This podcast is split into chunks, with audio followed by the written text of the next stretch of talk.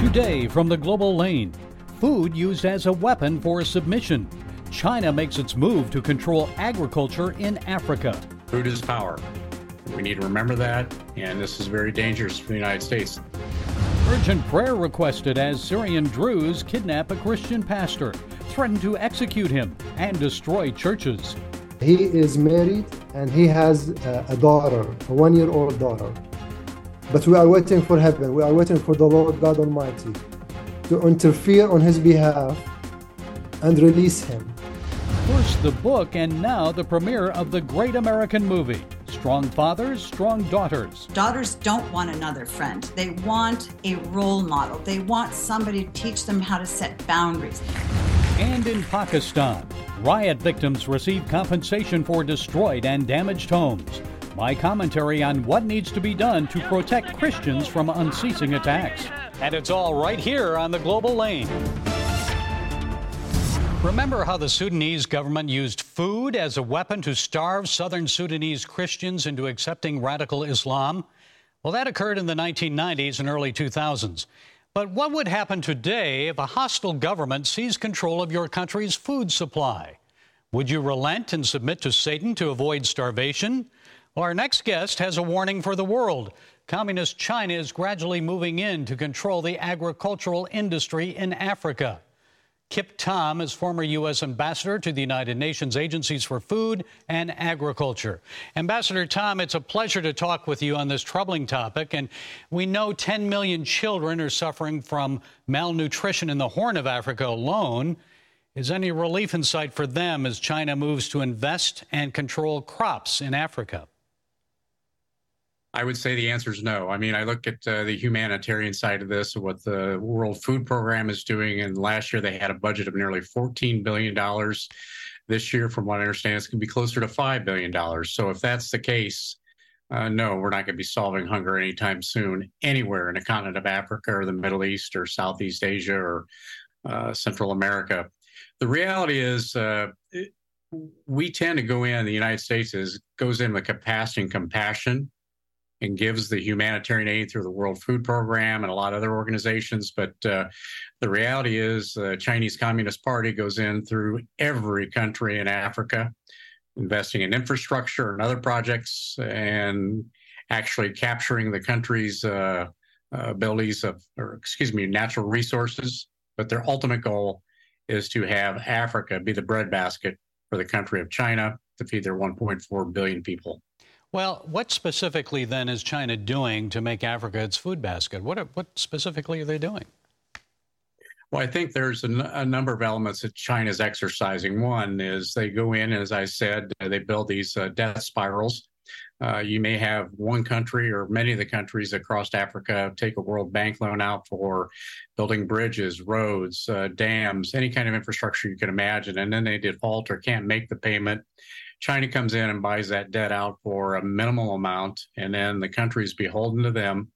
And uh, they usually get natural resources and other uh, uh, elements of what the country can offer to them to support the Chinese Communist Party and the needs of the people of China. So you, you, go into Africa and you see it firsthand what's going on. I mean, you go into the, the capital of uh, Zimbabwe, uh, Harare, you go there the Chinese, uh, you'll see a sign on every street corner. Every street uh, vendor is, is Chinese. They've displaced the African workforce. They got cameras on every street corner. Uh, we've seen that everywhere. We also see uh, China coming in and building uh, military uh, installations in Djibouti, South Africa as well. So China wants to seize control of the continent of Africa. And it's not about the mining and the critical minerals. It's about agricultural productivity. Well, you mentioned that uh, South Africa, China President Xi Jinping was in South Africa this week, strengthening his ties with that country at the BRICS conference.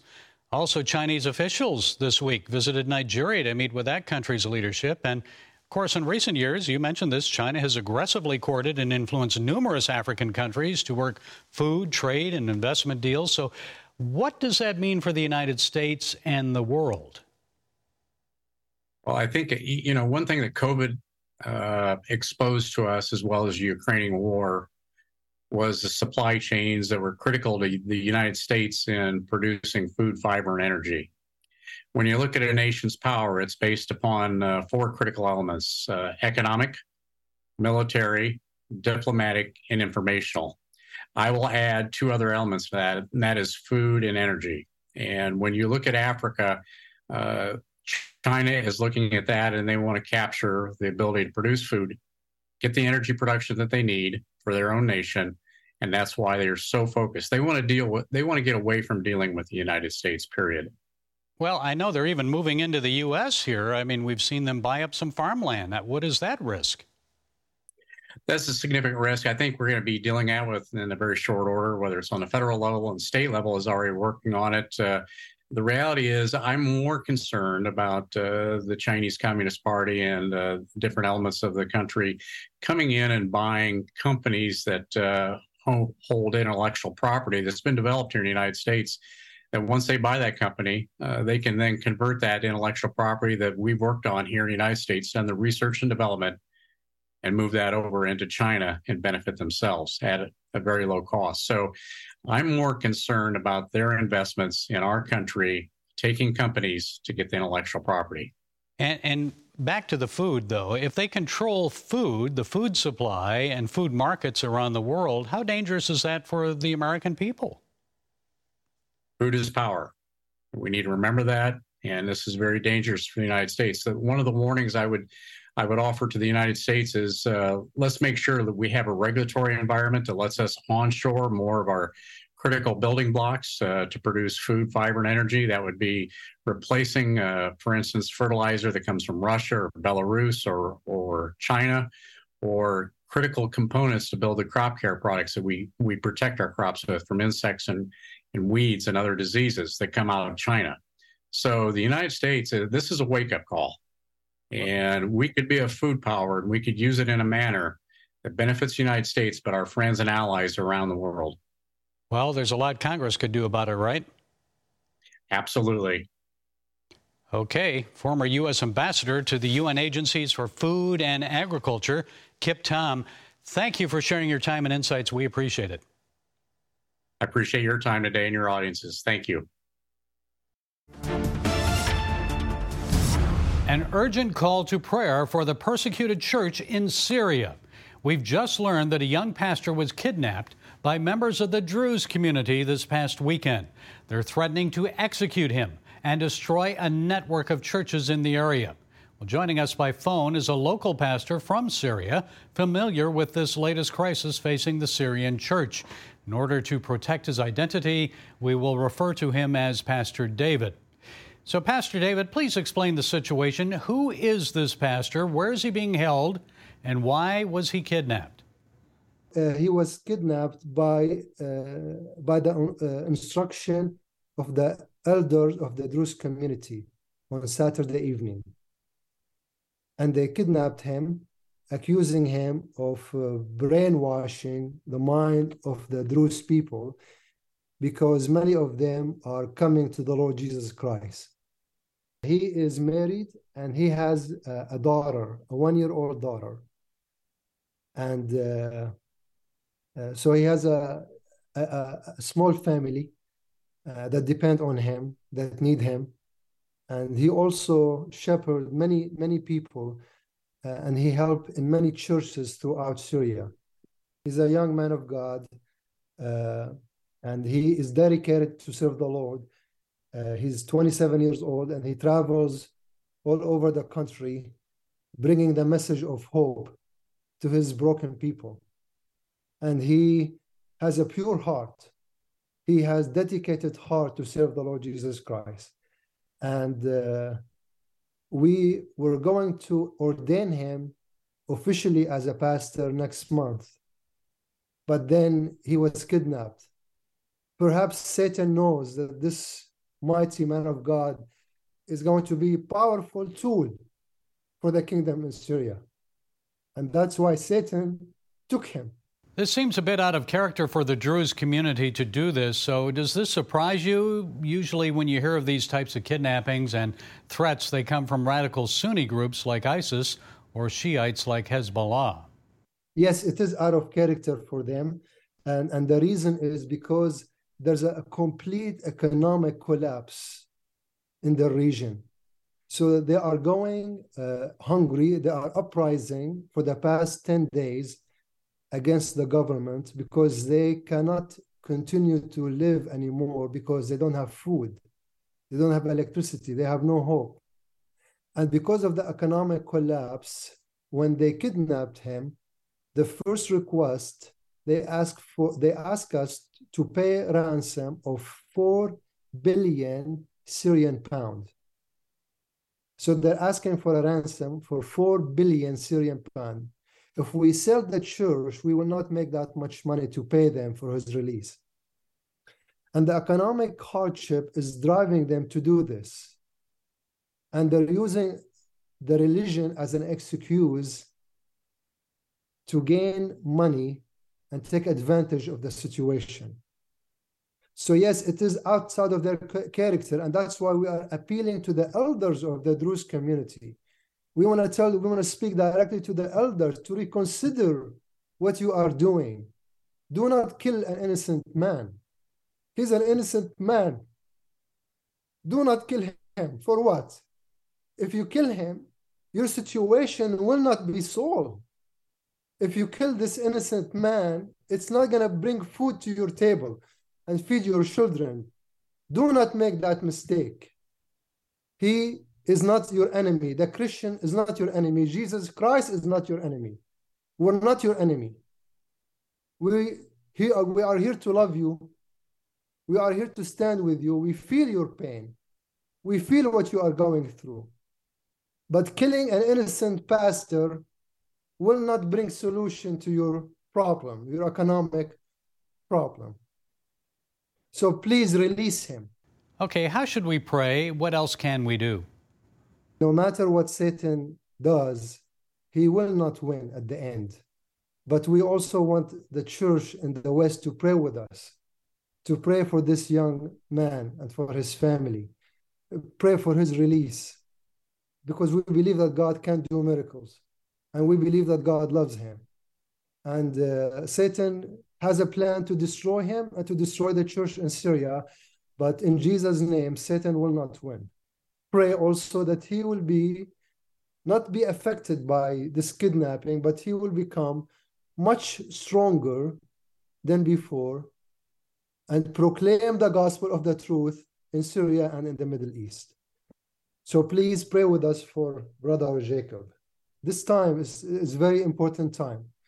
And we believe that there's still time for us to continue to pray for his release. We don't know yet. We are still waiting to hear what will happen, if they will actually execute him or not.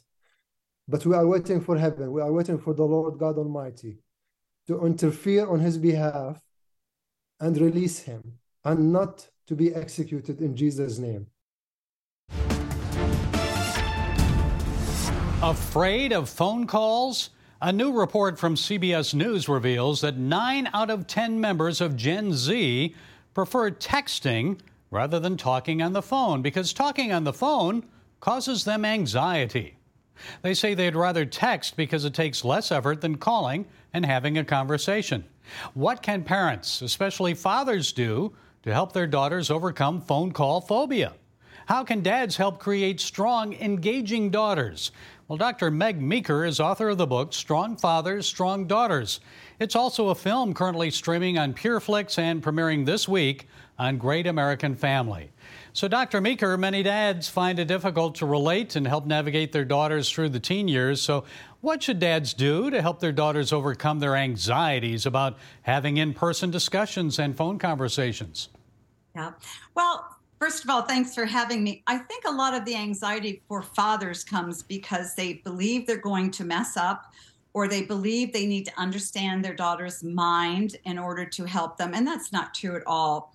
I think that what fathers need to do is rather than focus on how they perceive themselves as a dad, try to figure out how their daughter sees them. And that's what I did in my Strong Father, Strong Daughters book is to let fathers know here's how your daughter sees you. It's much better than the way you see yourself. Um, here's what your daughter needs and wants from you. And it's much simpler than you think it would be. And so I think that once dads can see how their daughters see them, a lot of that anxiety goes away because they take a lot of the burden off their shoulders to be something their daughters really don't need them to be. Well, it seems like a lot of younger fathers want to be their daughter's friend rather than their parents. So, how can dads act tough without creating distance in the relationship? Well, I think that you're absolutely right.